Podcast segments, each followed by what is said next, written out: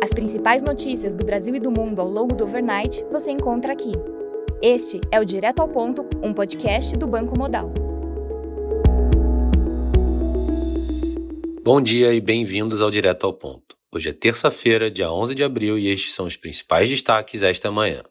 Em relação ao cenário fiscal, os jornais destacam que o governo incluiu uma trava adicional em receitas e investimentos para garantir o controle da dívida na regra do arcabouço fiscal. Ajustes no texto final visam impedir que a arrecadação extraordinária se transforme em gasto permanente, estipulando que dois terços do superávit, além da meta estabelecida, serão utilizados para pagamento de juros. Segundo o secretário do Tesouro, Rogério Seron, governo deve enviar uma PEC no segundo semestre para modificar o piso de gastos em saúde e educação. Mudança valeria somente a partir de 2025, garantindo o aumento das despesas acima da inflação. No cenário político, em aceno ao governo, Lira faz elogios a Haddad e busca ajudar em diálogo com o Banco Central.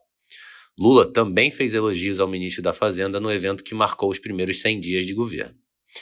Na reunião ministerial de 100 dias do governo, o presidente Lula cobrou de ministros mais agilidade para evitar filas no INSS. Viagem de Lula à China deve ser acompanhada de anúncios de novos investimentos chineses no Brasil em diversas áreas, como aviação e carros elétricos. No cenário internacional, na China, o CPI de março recuou 0,3% na comparação mensal, abaixo do esperado 0%, acima do anterior menos 0,5%.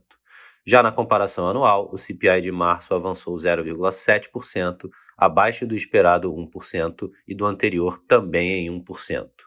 Já o PPI de março anual veio em menos 2,5%, em linha com o esperado e abaixo do anterior, menos 1,4%.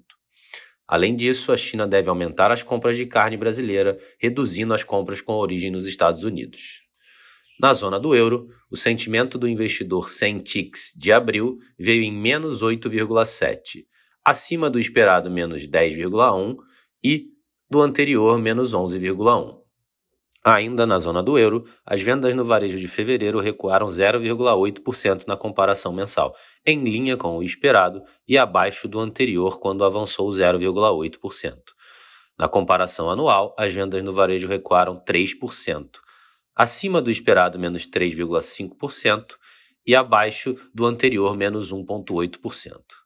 Na Coreia do Sul, o Banco Central da Coreia manteve a taxa de juros em 3,5% pelo segundo encontro consecutivo, conforme o esperado. Na agenda do dia, destaque para o IPCA aqui no Brasil às 9 horas da manhã. Nos mercados, o dólar index recua 0,42%, enquanto o S&P futuro avança 0,09%.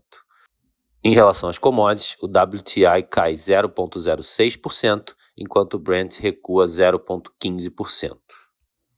Essas foram as principais notícias do overnight. Um bom dia a todos e até o nosso próximo podcast direto ao ponto do Banco Modal amanhã.